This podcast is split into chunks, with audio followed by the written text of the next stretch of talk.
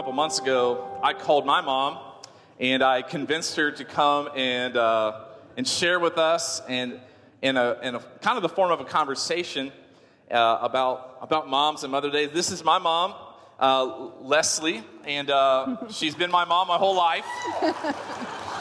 and uh, and so um, here in a second we're gonna get into uh, everything that we have for you, but um, just so excited for you to be here. Me too. She. Uh, Am I on? Make sure you're on. Yep. Yeah, you got this. It, it's taken me many years to convince her to join me in, in something like this. And, well, uh, this is better than you asking me to do the sermon. That's true. I said no. I told to you that. I would. I would. I'd hold your hand. We'd be up here together. Yeah. And, and so, um, so would you just help me welcome my mom this morning? Thank you. So we're gonna we're gonna have a seat and uh, and we're just gonna have a conversation together. And um, so, first of all, um, you know, you're not a common face around here at New Life, so where, tell everybody where you're from. And well, before we get started, I want to say a happy Mother's Day to Jenny, myself. Jenny's my daughter. We don't use the in-law around here. Um, Jenny came, I like to say, kind of bebopping into my life when she was, what, nineteen years old-ish? Yep, yep. And from the moment I met her, I was like, this girl has energy and wit, and I loved her a lot, and I knew she was a great match for you. She's the funniest person I've ever met, she that's for sure. She is hilarious. Yeah. But I also had the honor of being with Devin and Jenny the day the twins were born, and they actually lived with me for the first year and a half, and I'll tell you, during that time, Jenny and I really bonded as mother-daughter, and I watched her become a mother, and I watched her mother these boys. She was a rock star she was. from the start. And I love you, Jenny. Happy Mother's Day. It's your turn to cry. Okay. uh, that's awesome. And uh, um, so you are a mom, but tell us a little bit about your family. Okay. Like, where'd you, where'd you grow up? Where'd I come from? Okay. You, Where do, where do people come from? Where do people, we, we covered that like twenty-five, thirty years ago, Devin. Um, I, um, my parents were ministers in the Salvation Army, so I was a P K, and a lot of people aren't aware that, that was, that's actually a church as well. So I watched my parents serve at church. I was there when the doors were open. Um, The Salvation Army also has a mission of serving people and serving people in need, so I was exposed to that at a really early age. And about the age of five, and I think we have a picture of me at age five on Mother's Day. Yeah, right there it is. There, that's me. Happy Mother's Day, nineteen seventy, so now you, if you do math, if you do the math, you, you can, know how old I am. Because that was a question I wasn't going to ask, but then I just realized if you're good yeah. at math, and you're five in that picture. Yes. We can figure it out pretty yeah, quick. Yeah, I'll let you figure that out. But anyhow, um, when I was that age, honestly. You look like a tiny version of Trey, of my youngest brother. Yeah. I always knew there was something special about him. Yeah.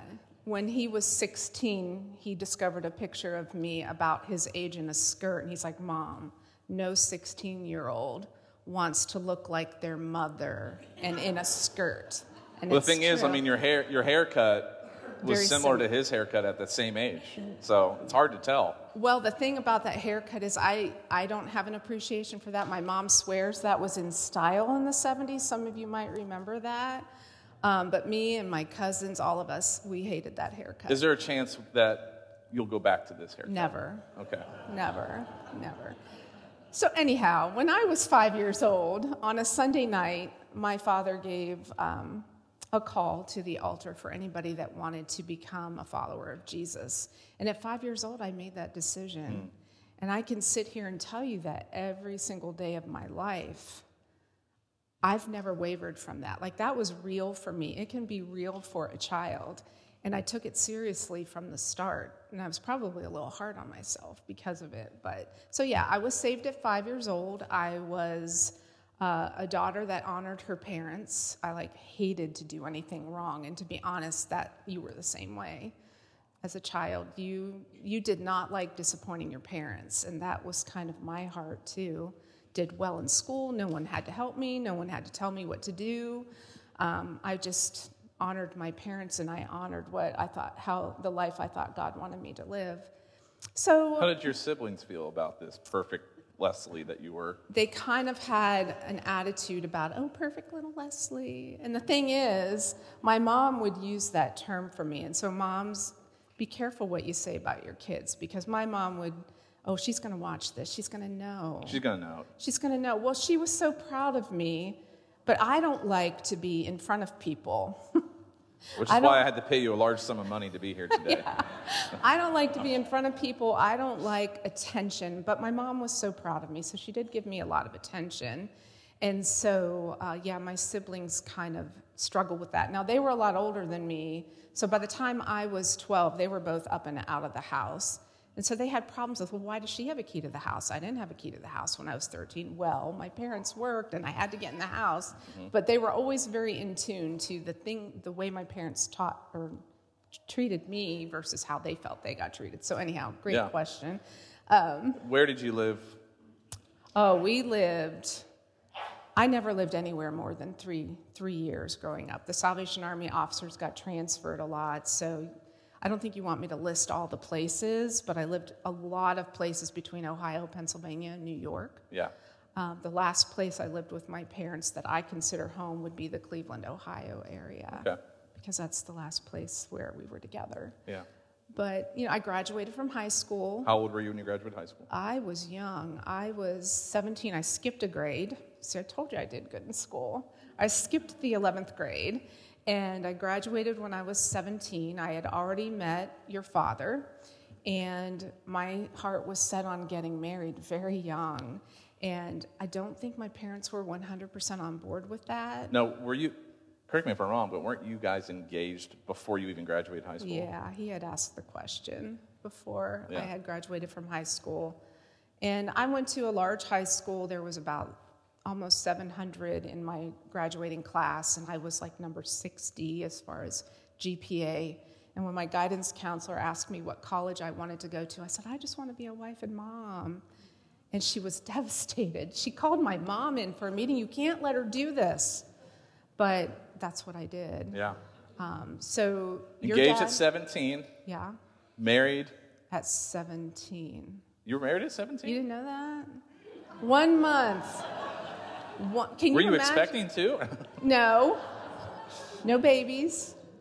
Um, but I, um, was that your question? No, you were you were married at seventeen. Yeah, but you you just asked me if I was expecting. I know, Is that, that was what you a meant? Joke. Okay, well, I wasn't.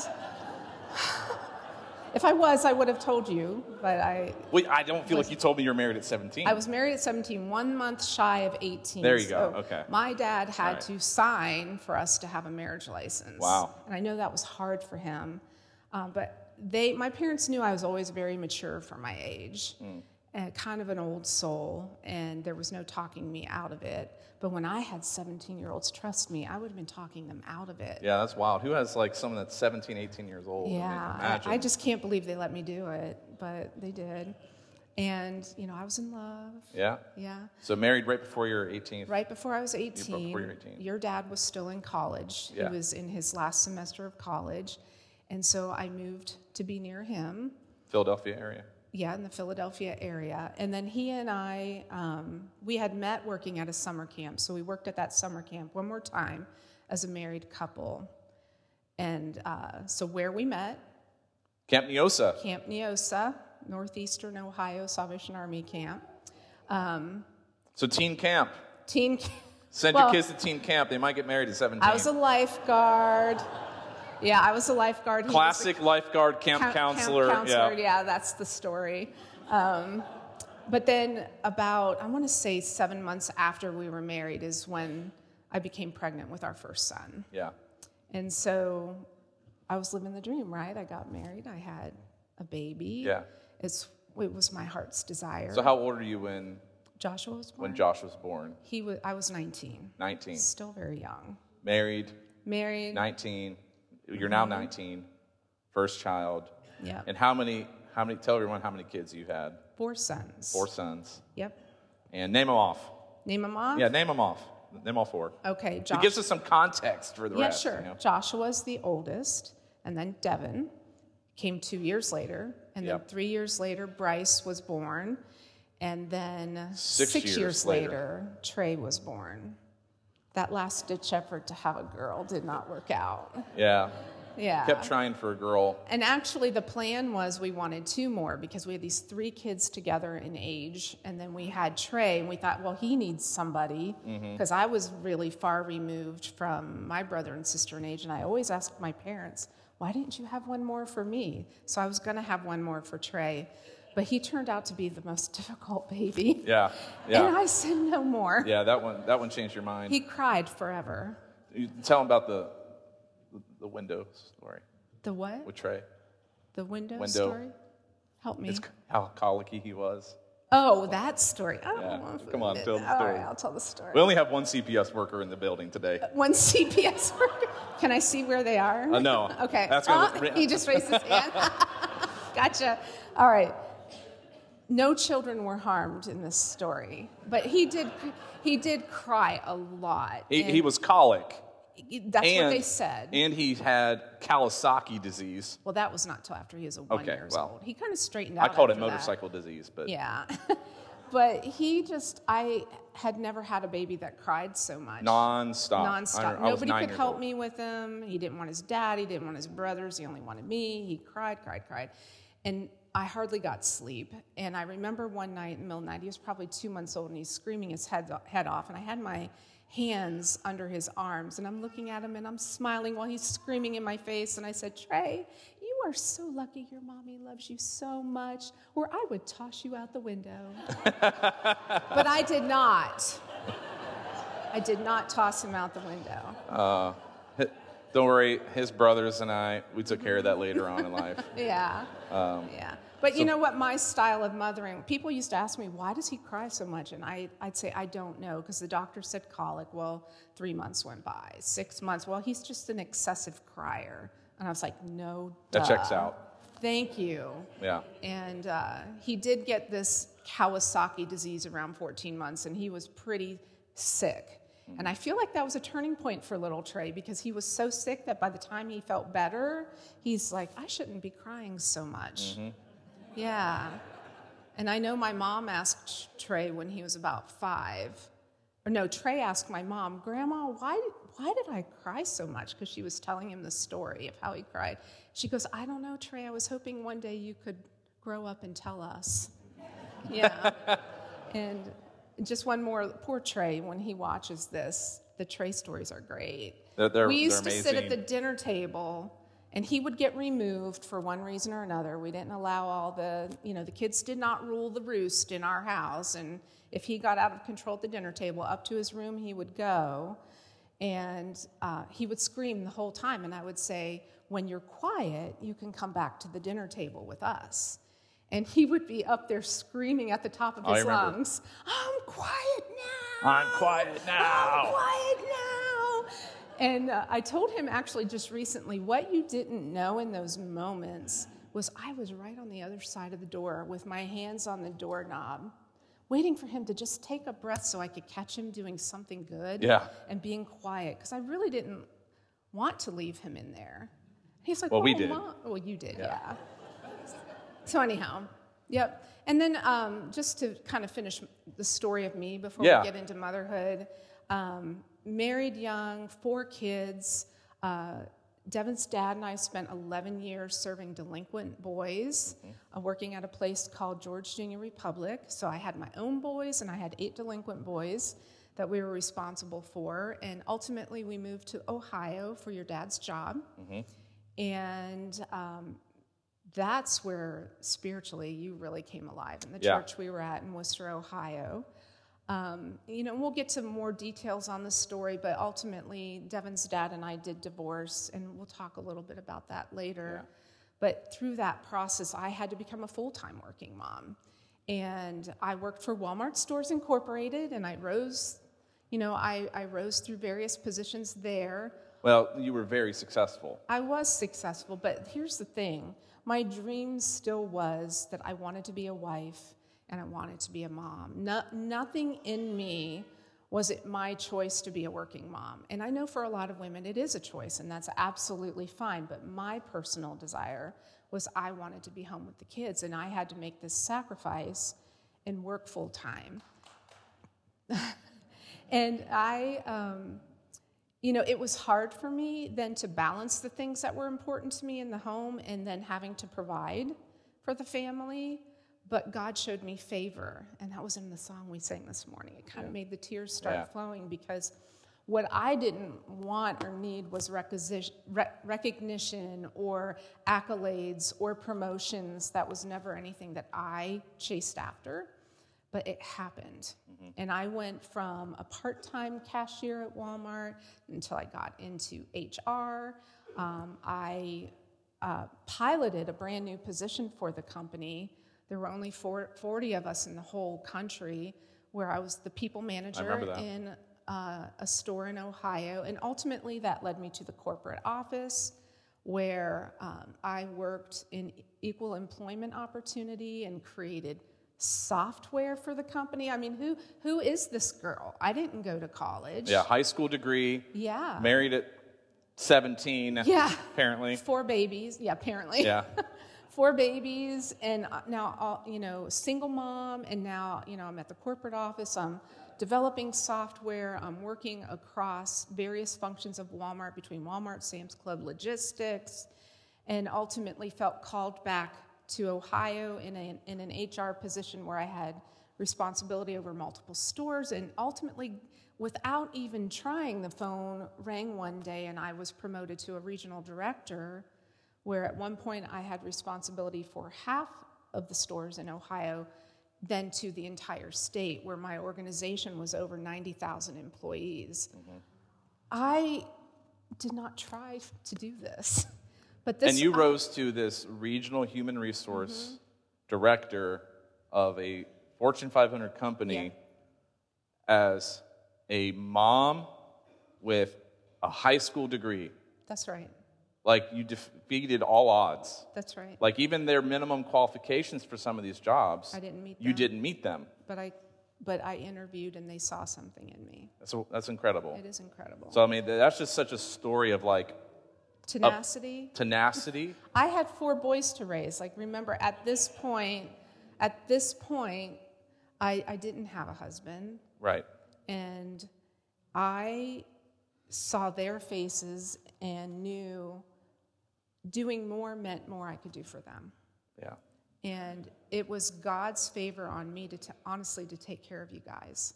Well, because trust me, I would have preferred to have a husband providing for me, which I do now. We'll get to you in a little bit.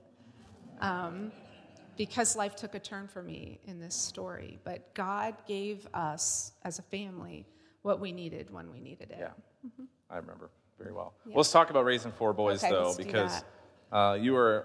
You're a total boy mom. Total boy and, mom. Uh, totally meant to be a boy mom. Meant to be a boy mom. And so, I mean, what do you have to say about raising us four? My, the first thing I think about, I have a few cards just in case I miss something, but the first thing I think about when I think about raising you four boys is how tired I was all the time. So that's normal. That is normal. There you go, moms. Yeah. So, uh, you know, but but there's something to be said about at the end of the day, after at the end of a hard day with kids, and we have a lot of hard days, right, moms? At the end of a hard day, whether you're working in the home or you're working out in the marketplace or you're balancing both, um, there's something really good about the end of the day when you know your kids are all sleeping and they're tucked in their beds and you fall into bed exhausted, but you know you did your best that day. Mm. I loved going to bed thinking about what I accomplished that day for my family, because y'all weren't easy. No. I mean, on one hand... We they, tested you. They did. Um, Joshua, Joshua, our oldest, probably had the strongest personality. Yeah. I'm being kind. As a child. And... And he would exhaust me. I would feel like there were days all I did was correct this boy or follow after him or say, don't do this, don't do that. Always looking for that little window where I could praise him. And, and then Devin was, I don't know if it's because you saw what happened to Joshua. Oh, one hundred percent. Okay. one hundred percent. Like, the only reason I was even seemingly a good kid is because I watched what happened to Josh. and, I w- and I was just like, noted. Noted. Yeah. I will not make that mistake. And we used to tell Joshua, your dad and I would tell him, look, someday Devin's not going to be a little boy, and he's going to have enough of you, and he's going to do something to you. And it took about, I, th- I want to say. Tell him what I did. Tell him what I did. I think it took about, I think it took about five years, I'm thinking. So he was probably five, Joshua was around seven, and he had had enough. It had been a long day of trying to play together, being picked on, oh, yeah. punched, whatever. And out of the blue, this meek and mild boy of mine, his fist went back, and he punched Joshua right in the chest and knocked him onto the ground. Yeah. And it was hard to be mad at him because we had been waiting for that moment, thinking that... thinking that this is what his brother needed to turn him around. And I know your dad and I were really trying hard not to smile. Yeah, I think every parent has that yeah. moment where, like, we you shouldn't to... be laughing right now, but, like, yeah. this is funny. Yeah, it was really hard not to smile. But I remember Josh was sitting there shocked, and he just looked up at us and said, I can't believe he punched me. Yeah. It's like, we've been telling you. Uh, and I think we, we had This a, is not something we condone, okay, no, young men? we do not condone. And actually, you're well beyond that stage of life. You know, to, do you remember, boys, the one time I was watching you and you were getting at it in the back seat of the car and I made you sit on your hands? You thought it was hilarious, but I made them sit on their yep. hands. It worked. You're skilled. Yeah. um, So Josh and I didn't always get along no. when we were in our early childhood. In early childhood. But yet you were friends. Like, you did everything together. We you did had, everything together. They had the same group of friends. They did everything together, but there were just these moments. I mean, our feuds really built into quite the friendship they in, did. in high school. We we were really best friends yeah. eventually. Um, and eventually they let Bryce be their friend. I think it took till Bryce was about fourteen before they even liked him. He was so annoying, though, for the longest time. We weren't going to let him be cool for a second. Um, but Josh and I, um, we vacationed in Old Orchard Beach, Maine. Yeah. And uh, one of my favorite stories is... Oh. Even on the beach, Joshua wasn't always happy. And he was picking on... You know, you, you feel like such a great mom and dad. You're sitting on the beach. You provide this opportunity for your kids just to play. And he, he was still picking on his brother. So, and he kept calling him stupid on this particular day. And I remember sitting there, and I'd heard him call him stupid a few times too many, and I finally said, Joshua Michael Galloway, I did not name your brother stupid. I named him Devin Joel Galloway, and you will call him Joel, or Devin, sorry, Joel, and you will call him Devin. And he just looked at me, and he goes, well, you should have called him stupid. Yeah. And you had to hide your face laughing. Well, my, my aunt, your, and, my, oh, aunt, yeah, Betty. my aunt yeah. and my mother were sitting there, and their magazines came up in front of their face, and they were laughing. No, I was so angry with him. Uh, well, Josh and I had a little back and forth one time about, because our uh, because of the size of our family, you and Dad had basically made Josh and I's bedroom the attic. Yeah. Like old school attic yeah. with like wood plank floors. The ceilings that are like this. Yeah, no so heat, like, no air conditioning. No heat, no air conditioning. So I, I, which by the way, I mean, I don't know how people live without air conditioning, but I think about that. Yeah. Like that's, that's like ridiculous. I can't believe, I mean, I should have called Ben because that was hot. But anyway, we had this feud where uh, uh, I think for your sanity, you always basically told us two things. Either go outside yep. or go to the basement. That's right. We heard this a lot. Every and so, day. Every day. And so... Um, For my sanity. So we hung out in the basement a lot. And so one night, uh, we're down in the basement, and it got late. I think we, I remember watching the Olympics or something. Yeah. And I look over, and my brother Josh fell asleep. And Dad and I were in bed already. And you guys were already in bed. Mm-hmm. And we you told us what time to go to bed. We could stay up or whatever. And so, so I turn off all the lights... I go up three flights of stairs to the attic bedroom that Josh and I shared, and I left him down there because yeah. he fell asleep. I was like, hey, man, it's time to go to bed. Paybacks. And so I shut off all the lights, And uh, because what happened was the weekend before, he did that to me. I remembered waking up in the middle of the night, and it was completely black down there. All I could see was the clock and the V C R flashing. And that's the only reason I figured out where I was. And I was like, that dork left me down here. And so I made my way all the way up to the attic. And so that so one night he fell asleep, and I did it to him. Yep. But unbeknownst to him. Yes. I had spent my evening painting their bedroom. And so they they just had mattresses on the floor. Yeah. Up there. And I had moved Joshua's mattress over to the other side of the room because I painted that corner. And when he came up, and he was so mad, he tiredly came up the stairs. This is the story he tells. He goes over to where his bed was, and from a complete standing position, just goes to fall down onto that mattress, and it wasn't there. And our bedroom was right underneath them, and I heard the noise, and I was like, boom. Yeah. And I said to my husband, did you hear that noise? And he didn't hear it. I was like, there was a loud crashing sound. So we laid there, and we listened for a while, nothing. So we both go back to sleep. See, we weren't that concerned. We go, we roll over and go back to sleep. Well, the next thing I know, I open my eyes, and Joshua's right here looking at me. And he's like, Mom, I hit my head on the bottom of the pool. I'm like, you're dreaming. Go back to bed. And I just sent him back to bed. It wasn't until the next morning that we realized that he had fallen, I mean, dead weight onto the wood floor up there. And then uh, and it thought your, he... It was your fault. Thought he hit his head on the bottom of the pool. Yeah, I love it. Yeah, it was funny. And uh, I don't know that he's been the same since. But actually, we have some pictures that yeah. you, you brought today. I did. Uh, By look. the way, I got to say... Yeah. Joshua has turned out to be the most mild-mannered, straightforward, gentle father to his own kids. He really is. He's an incredible dad. His patient, I don't know if he's patient or if he just ignores things, but he stays calm. I think hitting his head on the bottom of the pool that night. Maybe that was it. Might have done something. um, tell him what this picture is. This picture, um, when we were talking about my life, that's my daddy. His name is Leslie, just like me. I was named after both him and my mom, Leslie Ann. And my dad passed away when he was just a year younger than I am now. So I'm thirty-one years, I think, without my father. And uh, you're not thirty-one years old. No. It's thirty-one years since he passed. It's been thirty-one years since my father went to heaven. Just to clarify. And look at how he looks at me. This is like my favorite picture ever. I was about sixteen, so... Yeah, that next year you're going to be married. Oh my gosh, I was going to be married the next year. Yeah. I was a baby. But anyhow, I just wanted to share that picture. I love my dad. The bangs, though. I, they were pretty awesome, yeah. eighties bangs. Let's take a look at this next picture. Yeah, keep going. That's me and your pastor. That's baby Devin. Baby Devin.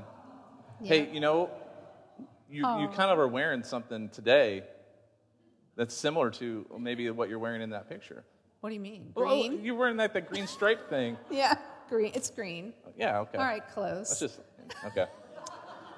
Such a boy. Uh, let's look at this next one. What, what do you have here? That's also me and baby Devin. Baby Devin. twenty-one-year-old Leslie. You're twenty-one in this picture. Yeah, you were twenty-one when your boys I were mean, born. I mean, the bangs, again, is, is the to me the highlight of this picture. Yeah, sorry. Highlight. Yeah. Um, all right, what do you, what do you have next here? That's you and me and Joshua. He doesn't look like a mean child. I, I told Devin last night, I was like, he looks so sweet, but it's not true. uh,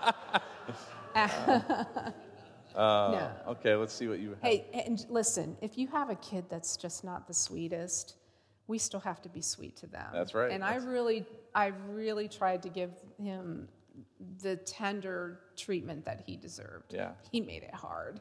Who's this little dude? That's Devin. Man, I've had a chubby face my whole life. I'm sorry. This, you got wow. oh, uh, okay, let's see what you have next. Yeah. Here. There's the four uh, of there's us. There's the four of them.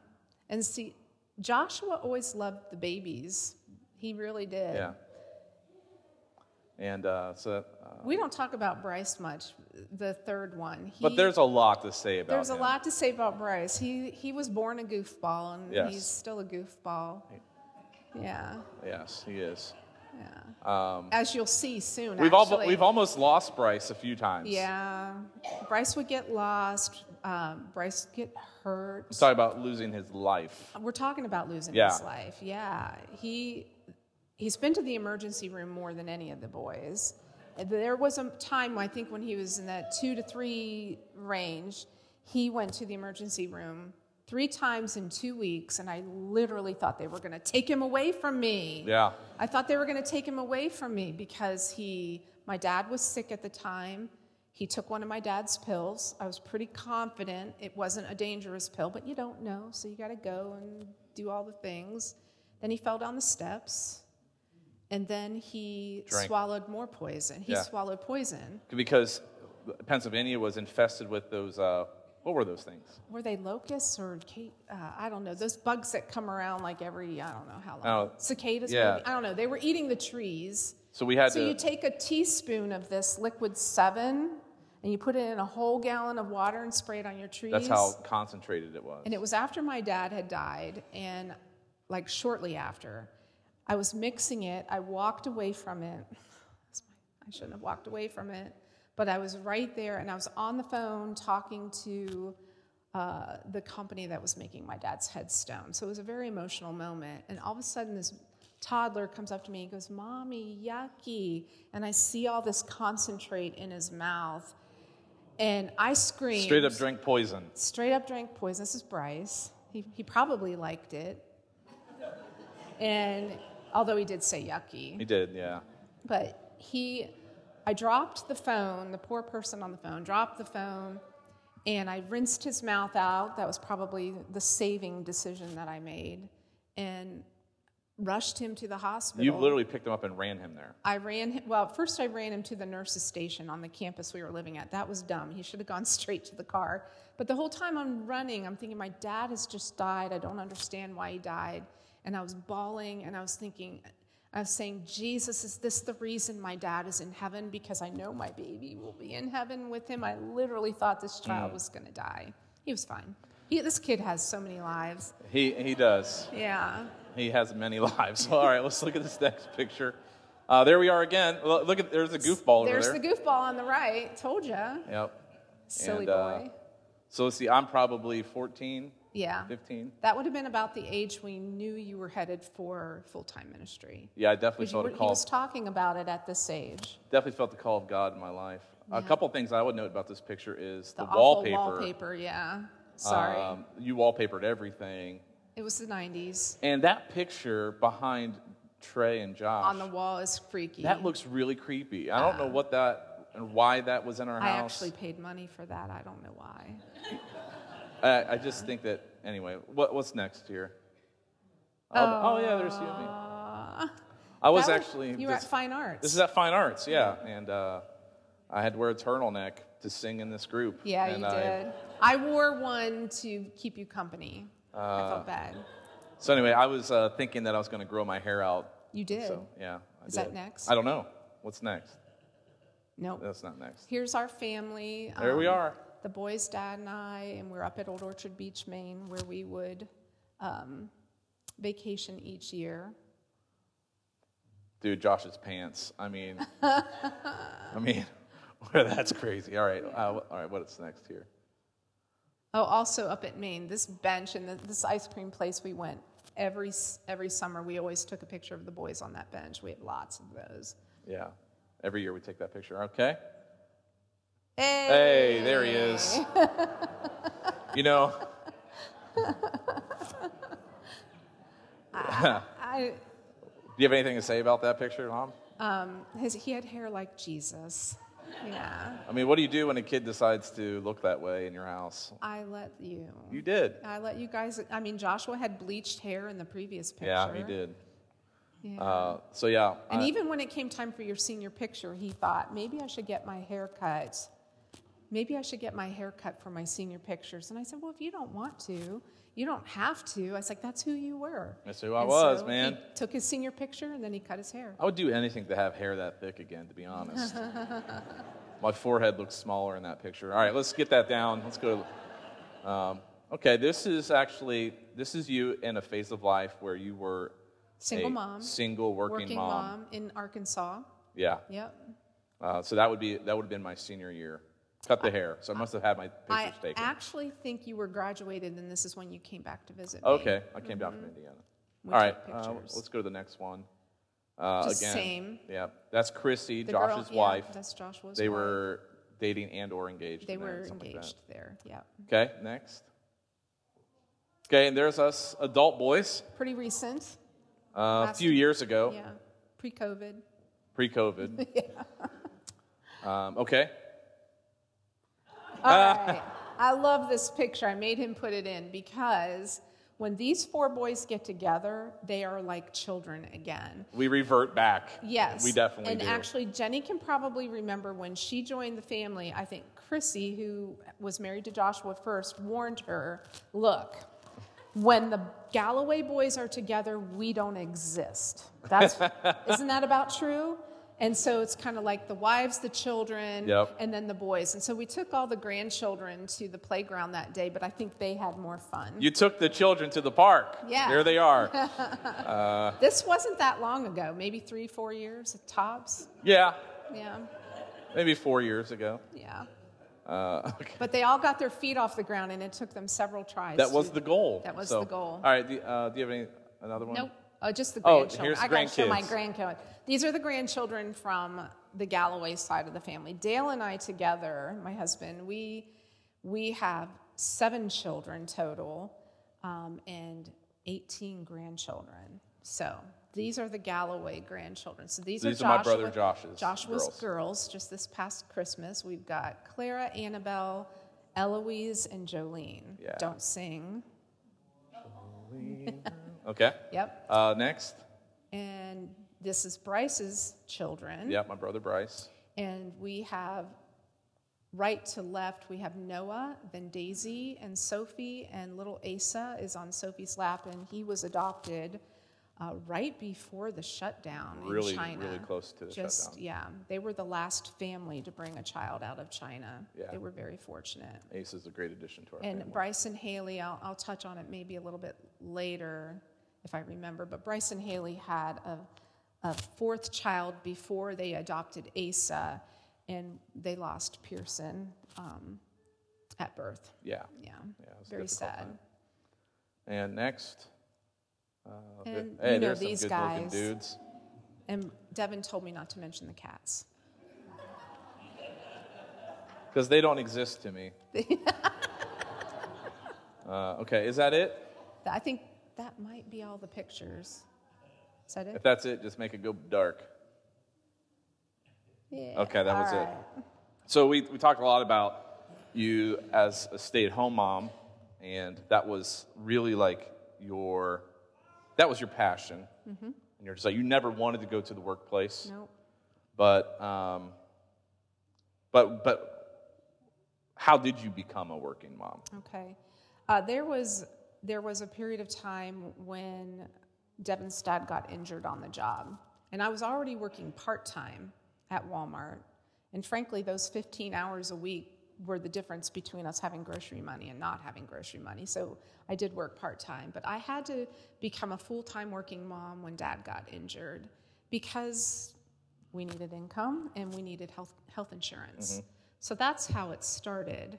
Um, And then it became a matter of how do I balance all of the things that are important to me, right? Um, because, and I still use this word to this day, and my husband will tell you, balance is my word. I want everything to be balanced. I want life to be balanced. And as a stay-at-home mom, I had to balance um, the work that I did in maintaining our home with time spent with the children. And I know that a lot of moms today have that same challenge. How do you do that? Um, I think it might be a little bit popular today. Um, at least I've heard some moms say, well, I would rather spend time with my children than have a clean house. And I don't know if that's code for I hate to clean. It could be. That's my code. Yeah, because honestly, I don't like to clean. Who likes to clean? But I, I always felt like I had to have this balance for my kids where our home was a place that they felt comfortable bringing their friends, right? Where we felt comfortable with people dropping by. And I thought it was also important to teach children, hey, we have responsibilities before we have fun sometimes.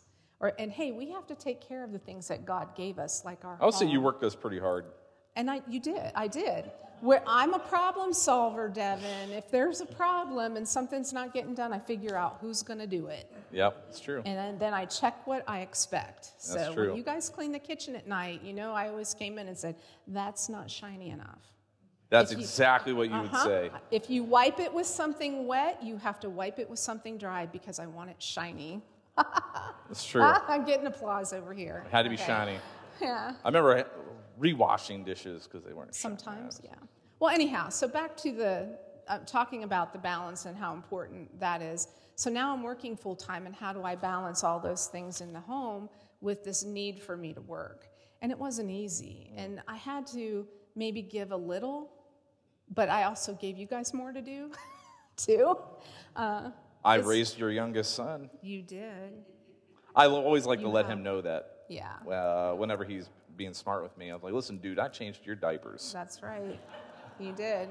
They ha- And I think that that's good for kids because it's yeah. really about being a family, and we all have responsibilities as a family. And they didn't get paid for their chores. You didn't get just an allowance just because. We did not. Everything was, hey, because we're a family, these are things that need to be done, and we're going to do them together. But then that changed when I entered the workplace. Yeah. Um, and more responsibility did fall on, especially the older boys. Um, but then my life actually, I became even, if I wasn't tired before, I became more tired. Because there's a lot of things I wouldn't let go of just because I was working. So evenings, I was up later. And maybe that started the problem I have now, was staying up so late. But in the evenings, I was doing housework. I would do grocery shopping at ten o'clock at night. No so online that, ordering back then. None of that, no. no. And because I didn't want to grocery shop on the weekend. But on the weekend, I was making meals for the whole week. Yes. I, I was, remember this. Yeah. That you would, like, make, like, let's say on Saturday night, we were having lasagna. You would make two or three lasagnas mm-hmm. and put, put, put them, them in the, in the freezer. freezer. Mm-hmm. And as a working mom, um, for the sake of, you know, dinner or whatever, I remember coming home. And there would be that casserole dish mm-hmm. out on the stove with a little post-it postcard, yeah. like what you're, yeah. Like and uh, and it would say, boys, uh, three seventy-five for forty minutes. See ya at nine p.m. or something like that. Yeah, and it would say, Mom, and I always put a little heart next to yeah. Mom. Or you say, dinner's in the freezer, mac and cheese, in the oven, three seventy-five. And, And sometimes your cookies or treats were laying on the counter yep. from when you got home from school. So it just yeah. took that purposeful planning and preparation during your working years. It did. But then, but then it uh, there was another shift in mm-hmm. in the, the family dynamic there, where it wasn't just okay. You've shifted from a stay-at-home mom, which mm-hmm. you really loved to do, mm-hmm. and then you became a working mom when Dad was injured, and and it was just. Out of necessity. Out of necessity. You do what you have to do. That's what my dad always told me. Yeah. Well, then there was another shift where actually you and Dad went through a divorce. We did, yeah. So talk to me about then becoming a single parent. Yeah. Well, really about that, maybe that transition, because I think a lot of families have been impacted by divorce. Mm-hmm. Um, and how did you and Dad, like, um, take our family through that difficulty mm-hmm. Um, I guess with, like, minimal damage to... Right. That was always the goal. Um, it was it, it was hard. I was raised by a pastor. I was raised in the church. I know what the Bible says about divorce. Um, but, but even before we go down this road, and I'm going to be very careful on how I, how I frame this, because, one, it's very personal. There's things that Devin and the children don't know. That's right. Um, there's... You know, because it was very private to your dad and I, and that was always our goal to protect. The, this was not the children's divorce. This was ours. I think that's an important thing to mm-hmm. to say. Yeah. But um, I do want to say, though, that Devin's dad and I are in a very good place today. Um, this was over twenty years ago, or about yeah. twenty years ago. It was twenty years ago, actually. Um, And today, we are in a good place, and we can have great conversation, and we can share about the kids and grandkids. And frankly, we pray for our children. Um, Devin's dad and Dale and I are committed to praying for our children, including the children that Dale brought to the family. Yeah. So it's really a cool thing, the healing that has taken place over these this twenty years, because your dad was remarried, you know, and um, so there's no there's no getting back together here. I'm married, um, there, and I don't even think you guys would want that for us, for your dad and I, no. to be back. No, but so. but the boys love, they love their dad, and and so and, and I want nothing but the best for him. Well, I think the, the the big thing you said there was that it wasn't the kid's divorce. It wasn't the kid's divorce, and I know for me personally. Um, well, first of all, I will own up to it. I made the decision to move forward with divorce. You know, his dad did not want that. And without getting into details, I had a lot of valid reasons why I felt like that was the best decision.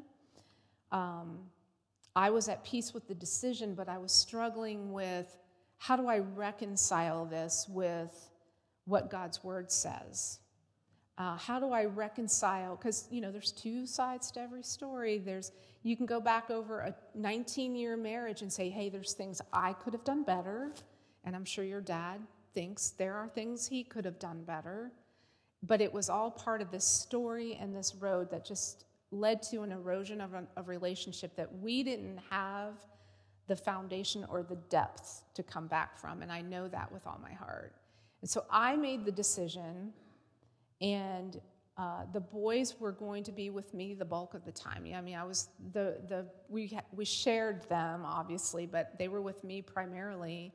And my goal came, my goal was to protect them from the pain of divorce. Because a lot of people were saying to me, and this is very hurtful, church, because I think church people have the hardest time with handling divorce. It's true. And and I know why. But, you know, um, when people are hurting, you need to love them through it. And p- divorce is painful. And I felt like the same thing. I had to love my boys through this, and I had to protect you from the hard stuff.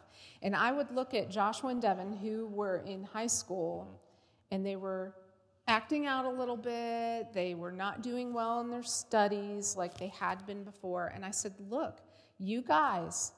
this divorce is not an excuse for you to do poorly at school or in life.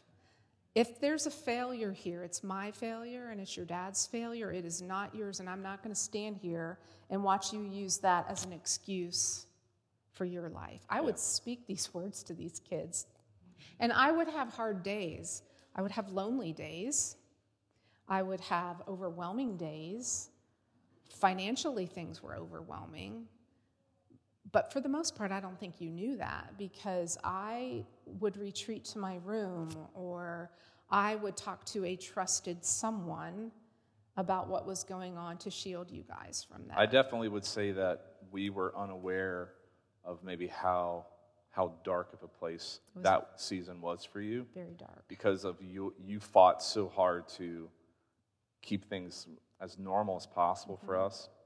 And you also, also the thing that I would commend you with the most during that time was, you, you know, you and, you and or dad may have been able to manipulate with details of whatever was going on, but you didn't choose to, you know, um, try to make us on your side. Mm-hmm. That even in um, throughout the divorce, we didn't really know the details. Nope.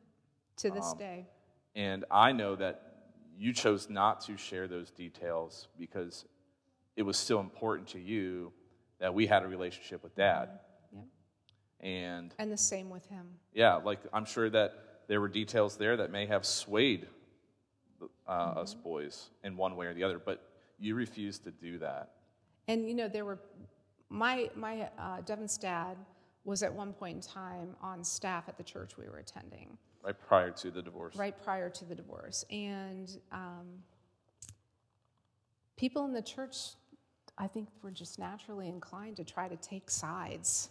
Sure. Who did they love more, Pastor Grant or Pastor Grant's wife, Leslie?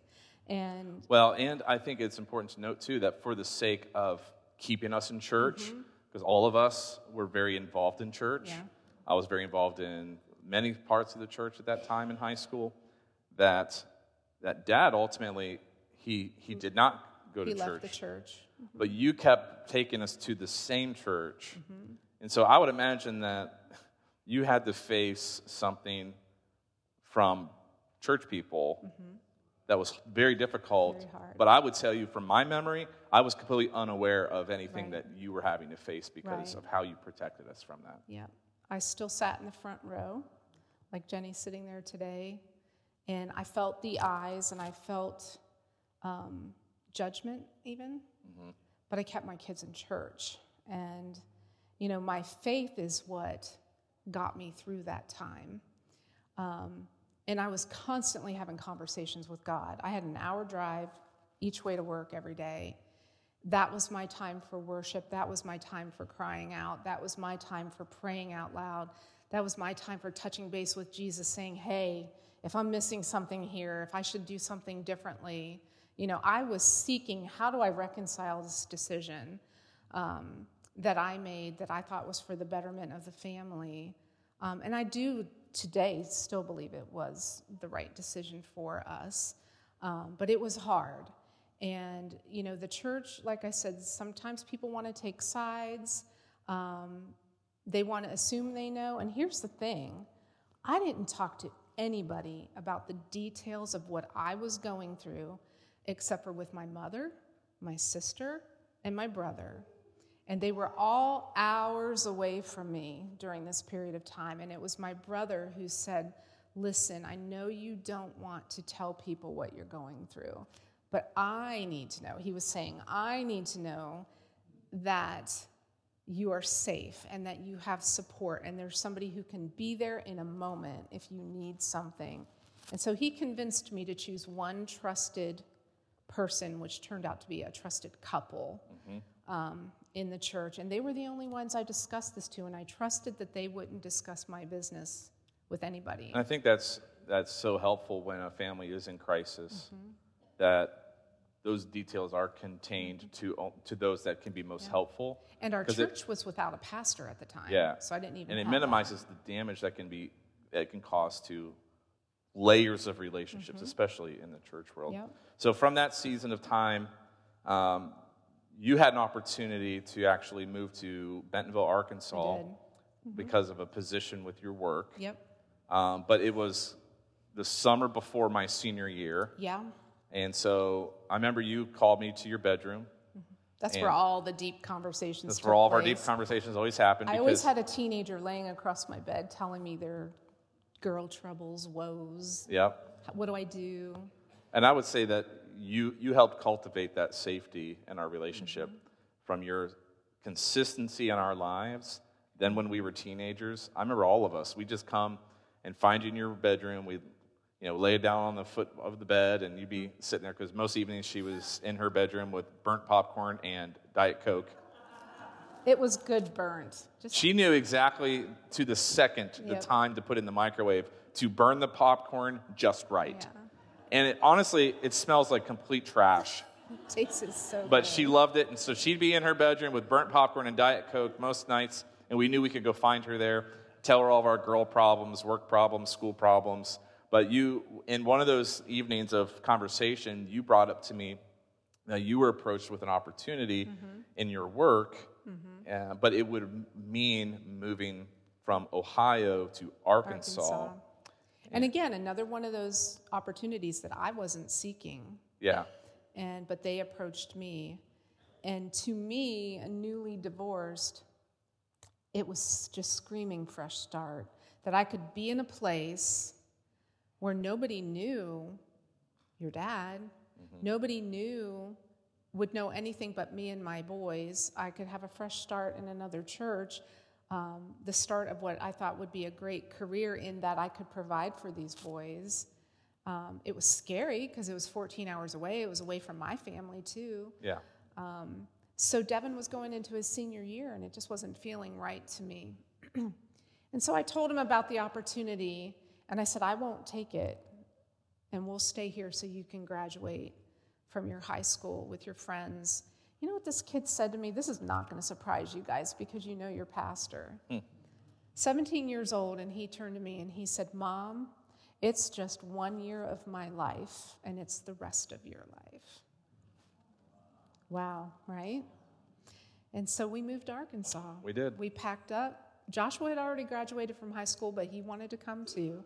So all four boys and I, we moved to Arkansas, and we were there for three years, and we all think favorably of those years.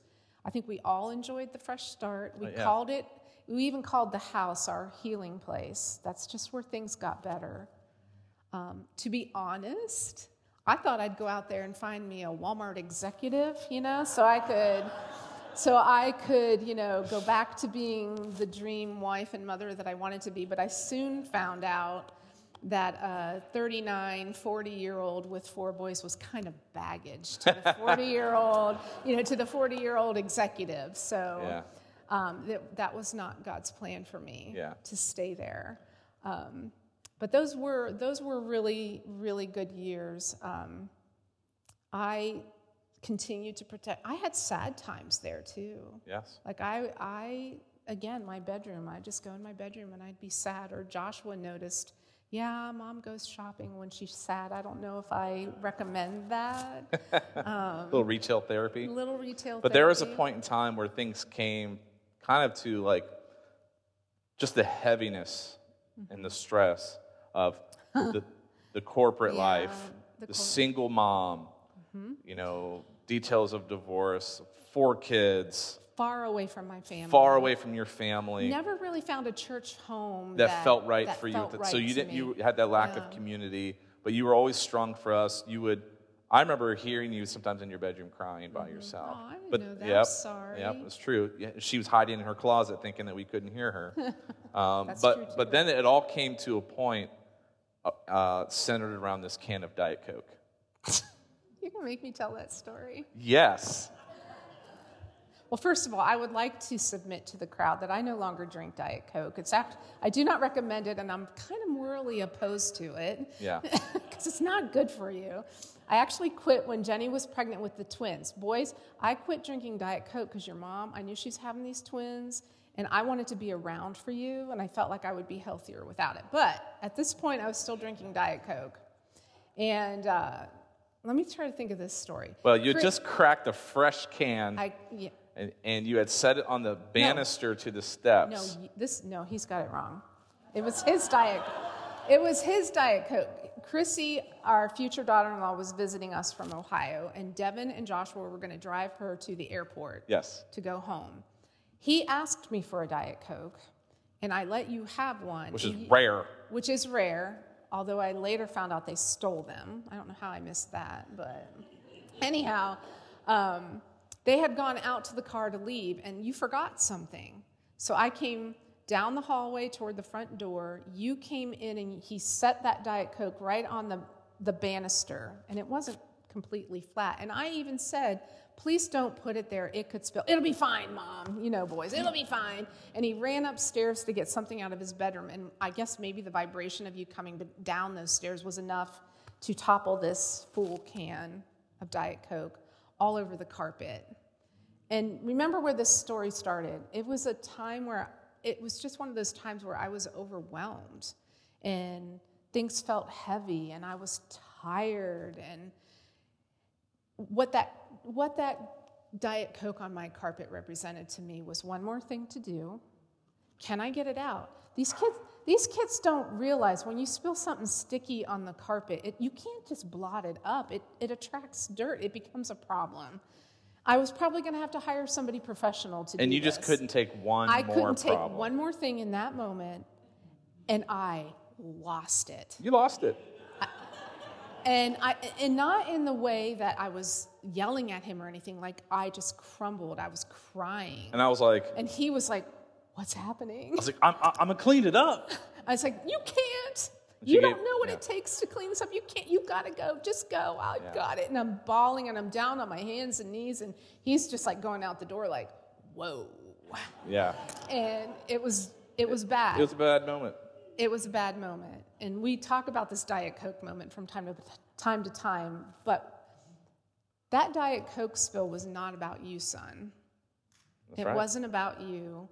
The tears weren't about you. It was just that tipping point for me. It was just that one more thing. And you moms have been there. I know you have.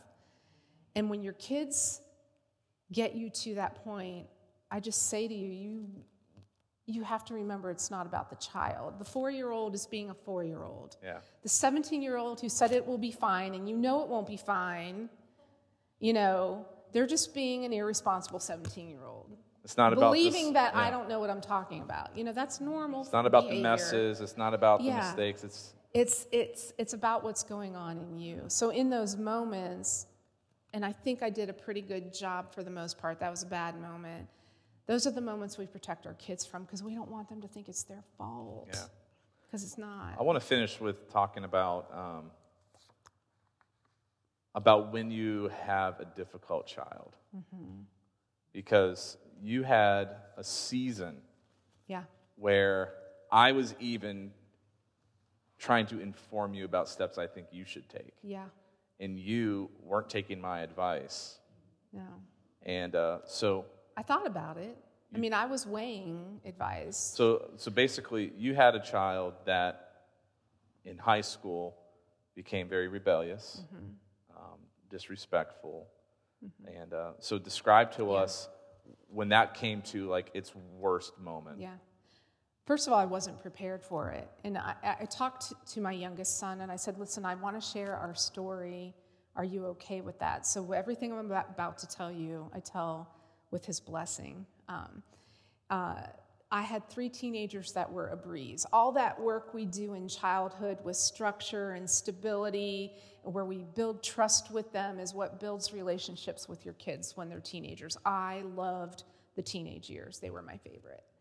Um, until my youngest was about sixteen. Then all of a sudden this switch flipped that I wasn't prepared for. And I was still working full-time in a very stressful job where I worked a lot of hours and I traveled a lot. And he, um, he got in, involved with some friends that probably some of them weren't the best influence. And they were doing things that could be life-altering for them and get them in trouble with the law even. And he wasn't coming home at night. He was trying to sneak girls in his bedroom window. Not recommended. And real quick, I mean, that night specifically, you felt night, like the Lord woke you up. God has w- waken me up before. He woke me up with Joshua once, where I, I just had this sense that something wasn't right. And I discovered a girl in the house. So moms have that instinct. We have this instinct. And I got awakened that night with Trey, and I knew something was wrong. Mm-hmm. And I even left my bedroom, and I went and knocked on his bedroom door. And he came, and he spoke to me, but he was being weird. You know why he was being weird? Because he was being nice to me. This child had not been nice to me in over a year. Hey, hey, Mom, you know, what's going on? Mm-hmm. And yeah, a little secret in that room. I was room. like... Is everything okay? I was like, I, I feel like something's going on. No, no. And he, he opened his bedroom door. See, everything's fine. He, and I said, okay. And I'm like going back to it. He goes, do you want a hug? And this is the kid that for over a year barely spoke to me, uh, would tell me stop talking if I ever tried to say anything. He would never say I love you to me. It was a really hard time. So I go back to my room and I'm like, something's wrong. And so I even went over to the bedroom window in our bedroom, and I had a direct line out our window to the back door of our house. And I sat there for the longest time, peeking through the blinds, waiting. I thought something's happening. Either someone's coming out or someone's going in. I found out a long time after this that he literally was trying to sneak the girl through his bedroom window. There's a, there's a crack in our siding showing the efforts. He couldn't get her in, so after I had gone back to bed, he had taken her in that back door, and I missed it. I just didn't watch mm. long enough.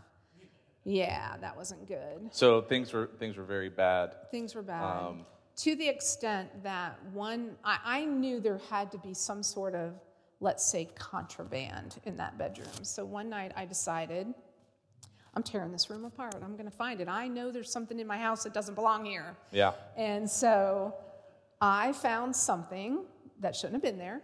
Yeah, you did. And I confiscated it, and I got it out of the house, and I called you.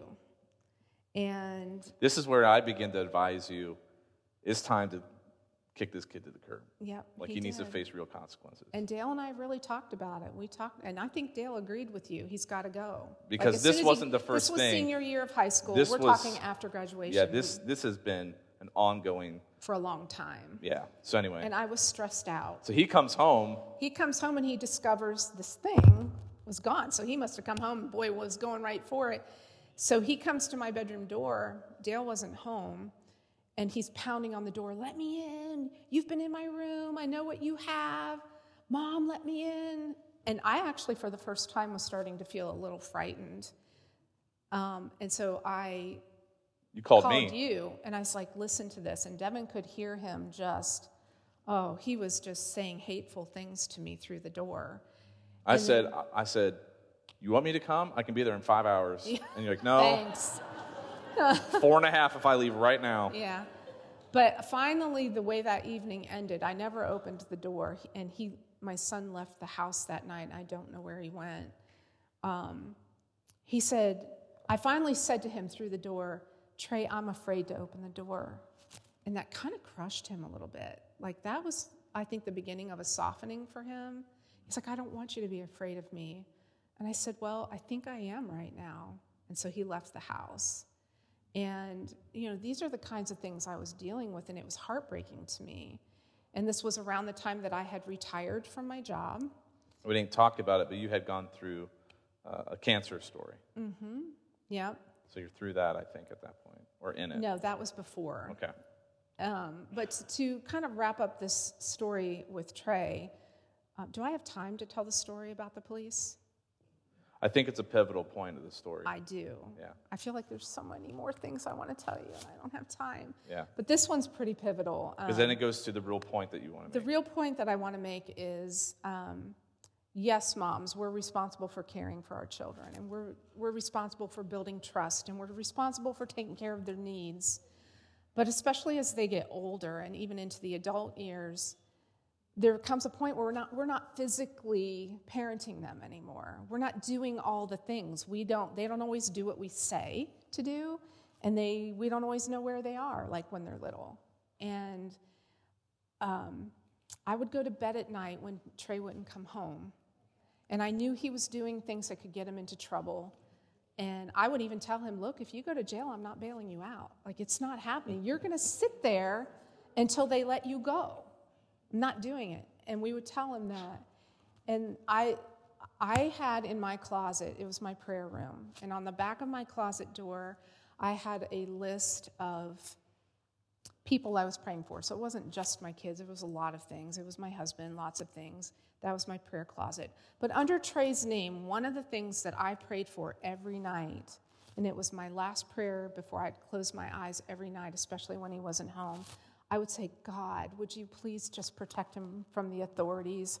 I know that there are consequences that are that could come with his decisions, and I'm asking for a favor. Mm. Like, I know he should suffer the consequences, but I'm asking for a favor that until he turns his life around, will you protect him from the long-lasting consequences of being caught by the authorities? Yeah. So that was one. And it was written on that wall. So fast forward a couple years where he's straightened out now, and I gotta tell you, to this day, on this very day, Trey Galloway is one of my very best friends. God did a healing work in his life. He still needs to make a decision to be a Christ follower, but man, he is, is that me? Am I making noise? I don't know. Okay, he. Trey? I think it's my jacket. I think it's my jacket hitting. Um, You know, he hasn't made that decision, but we have great conversations about the Lord. It, he's going to have a fantastic testimony. So anyhow, fast forward a couple years. We're just sitting in the living room talking, sharing stories. And he's like, Mom, I don't know why I'm about to tell you this. Like, this actually might upset you a little bit. But, you know, back in high school when I was doing all those things, he said, there was this night where me and my friends were out in a car. It was after midnight, and yeah, we were doing things in the car we probably shouldn't have been doing. And all of a sudden, State Trooper lit up their lights and pulled us over. He said, we panicked. Windows were being rolled down. Things were being thrown out the window, okay?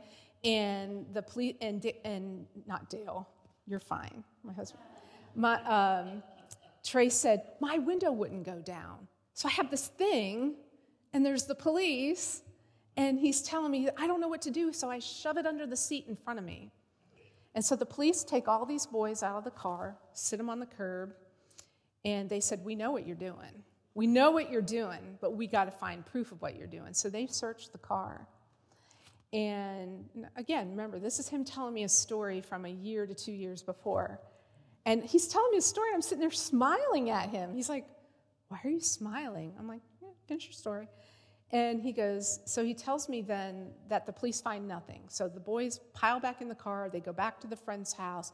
And he's telling his friends in the car, guys, guys, I couldn't ditch mine. I couldn't, my window wouldn't go down. They're like, what? He's like, yeah, I stuffed it under the seat. They didn't find it. And they're like, oh, ha, ha, we got away with it. And uh, he said the next morning they got up and they went out and looked in the car themselves. And this thing that Trey was trying to hide was in plain sight, like right there under the seat. And I, by this point, I'm not kidding. He's telling this story, and now I'm pacing. I'm pacing the room, and I'm smiling. He's like, why are you smiling? And I'm like, I know why you're telling me the story. And I'm jumping up and down and clapping my hands. I said, I know why you're telling me the story. He, and he's like, she has lost it. And, uh, and I said, come with me. Come with me. And we walked through my bedroom, through my bathroom, into the closet. I was like, no, you got to come all the way in. You got to come all the way in. And I shut the door. And for the first time in his life, he saw my door was covered with all my prayers.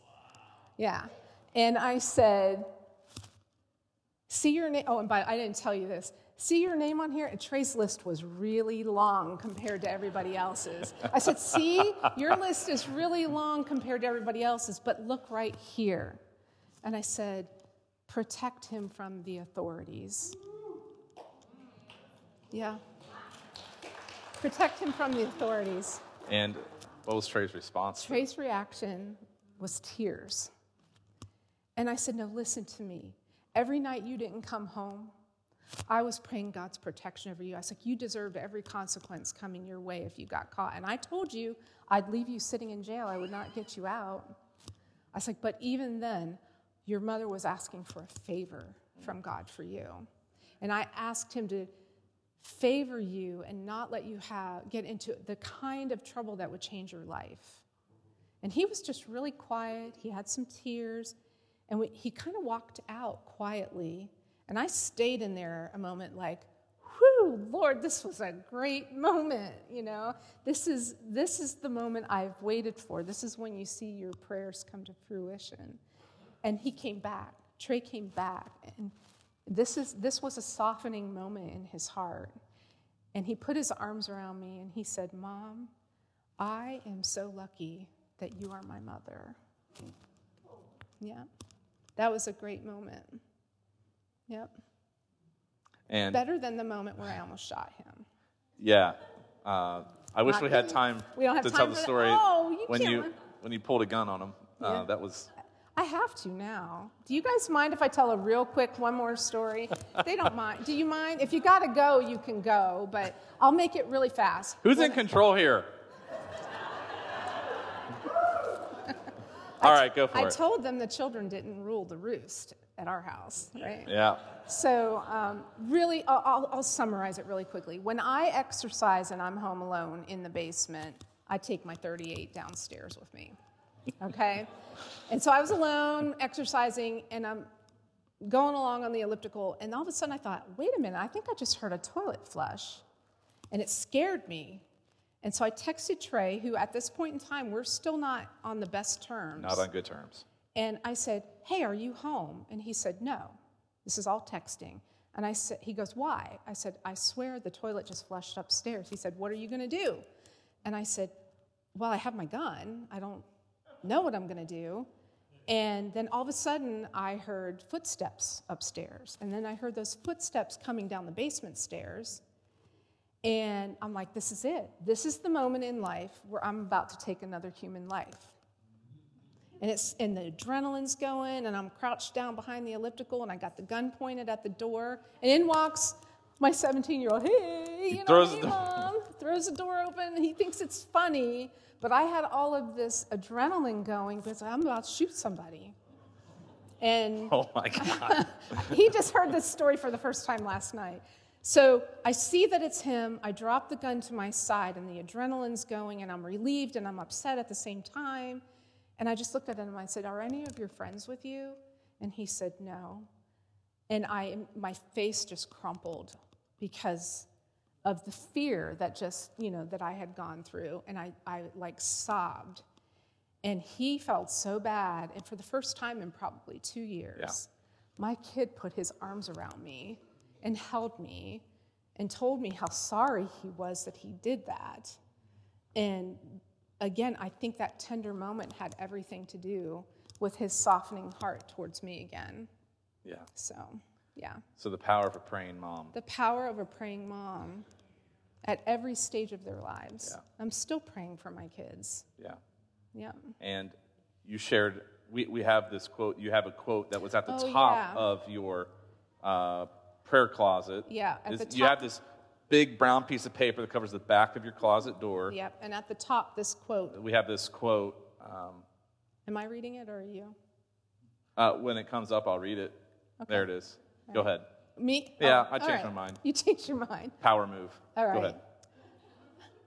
I, um, I picked this quote up from a friend, and it just says, our loved ones may spurn our appeals, reject our message, oppose our arguments, and even despise our persons. I'm telling you, I felt hated by my son during these years. He doesn't like it when I say that now. Like, that really hurts his heart. He's like, I didn't hate you. It's like, well, you treated me like you did. So despise our persons, but they are helpless against our prayers. And that was the proof that night. And I have a I have another son who is a prodigal right now, and I'm sure many of you have prodigals. He walked away from his faith, and I pray for him.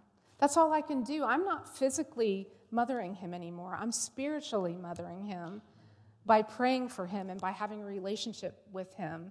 And I probably love him more than I ever have because I know how important it is for him to come home.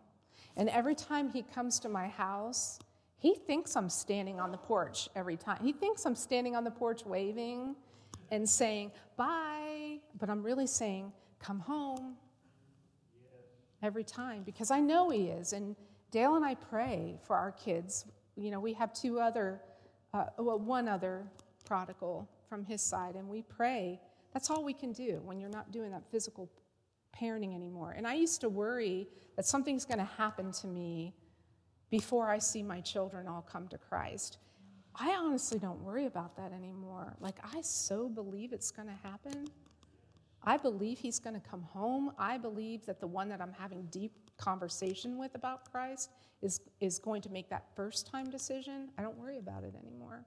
Because I pray. And moms, the power of your prayers goes very far. It does. In the Father's ear. Yeah. Mm-hmm.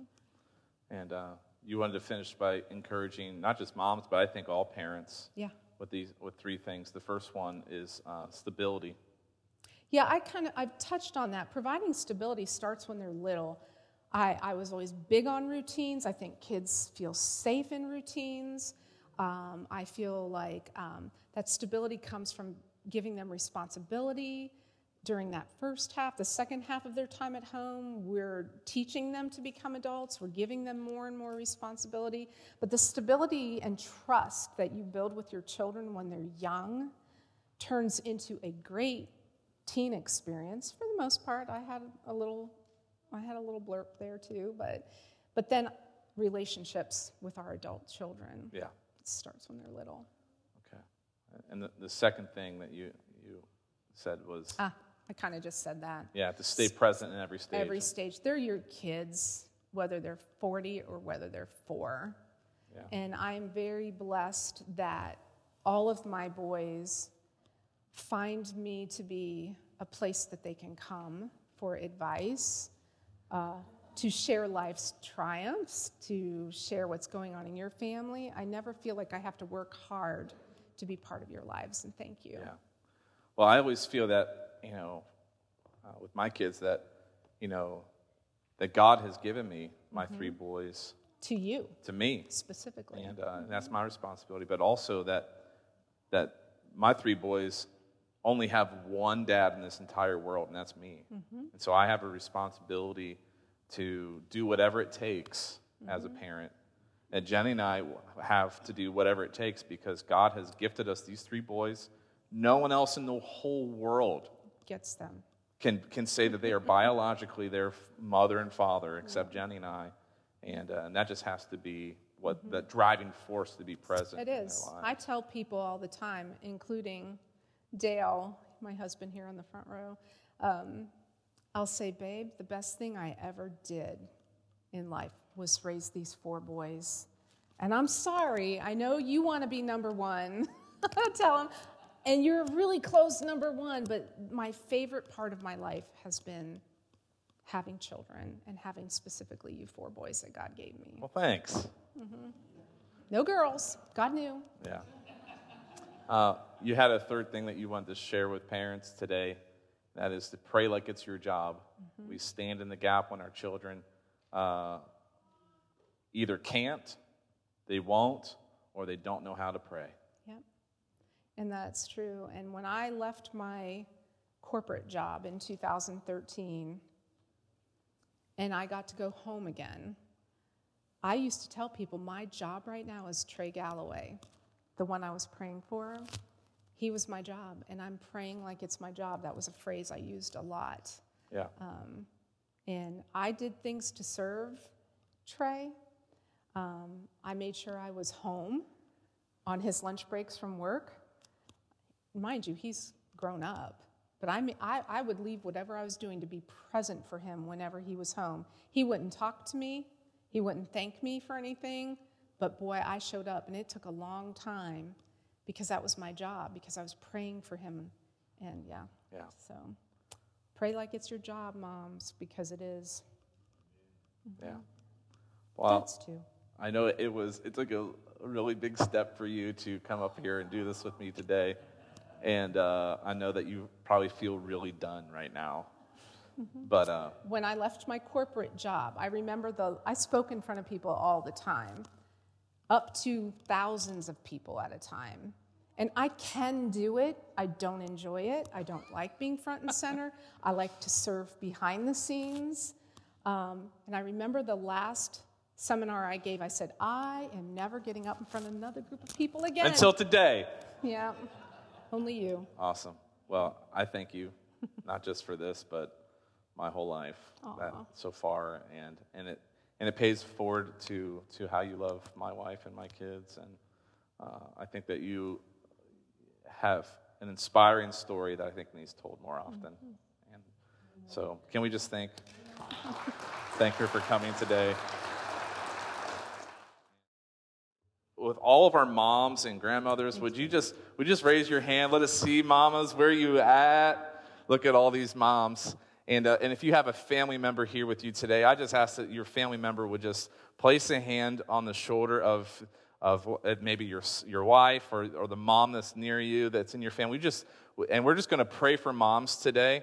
And so if you would just join me in prayer by laying laying a hand on a mom near you, and and let's pray. Uh, and so, Lord, I just pray for every mama in this room today. Lord, every mom that is having having a dark season with maybe a child right now, and or maybe that there's there's sickness in the family, and they're just having that time of just, I can't take one more problem. They're overwhelmed. Or, or maybe, God, I, we pray for moms that are that are praying for their kids. Lord, would you just fill them with hope? And Lord, I, we, I just want, Lord, I hope that today that every mom in this place has an incredible sense of your love for them, that, that you, God, that you called them to be a mom to those specific kids for this specific time in their lives. And because you called them, God, that they are able and they are capable. And Lord, I pray that every parent in this place would be filled with hope, inspired by, God, your story, that, that we are able to parent our kids and love our kids. And we just bless every mom in this place today. We bless them, Lord. We thank them, Lord, for their ongoing encouragement, Lord, to, to those in their family. God, give them great strength, give them great hope, Lord, and continue to inspire them. But Lord, may they be moms of prayer, because prayer makes a difference. And Lord, for those that are in those trying seasons of life right now with some kids, Lord, I pray that they would they would go into their prayer closet, that they would begin to pray specific prayers over their kids. And that, Lord, that we would love our children, even when we we're not sure they love us back, but we will we will be an example unto our kids, that when they look at us, it's not just us they see, it's the love of God in us, and that is an example for them. So, Lord, I just pray for every home that's represented here today. God, I pray for increased levels of peace and the presence of God in our homes. That, Lord, that the families of New Life, Lord, we would be healthy families. Lord, that we would, we would fight for our kids and for our families. And, Lord, we will see a great outcome in generations to come. So we just bless every mama in this place today. We're thankful for them. And, Lord, may you be with them in Jesus' name. Amen. Let's clap for every mom. Thank you, moms. Thank you, moms. Thank you for going the extra mile today. I hope that you have a wonderful day with your family. Bless you. Uh, we'll see you next Sunday, if not before. Love you all. Hey, New Life Church, thank you so much for joining us today. If this is your first time joining us and you'd like to learn a little bit more about New Life Church, you can text the word CONNECT to the number seven six five, three four seven, nine one two seven. Again, thank you so much for joining us, and we hope to see you guys next time.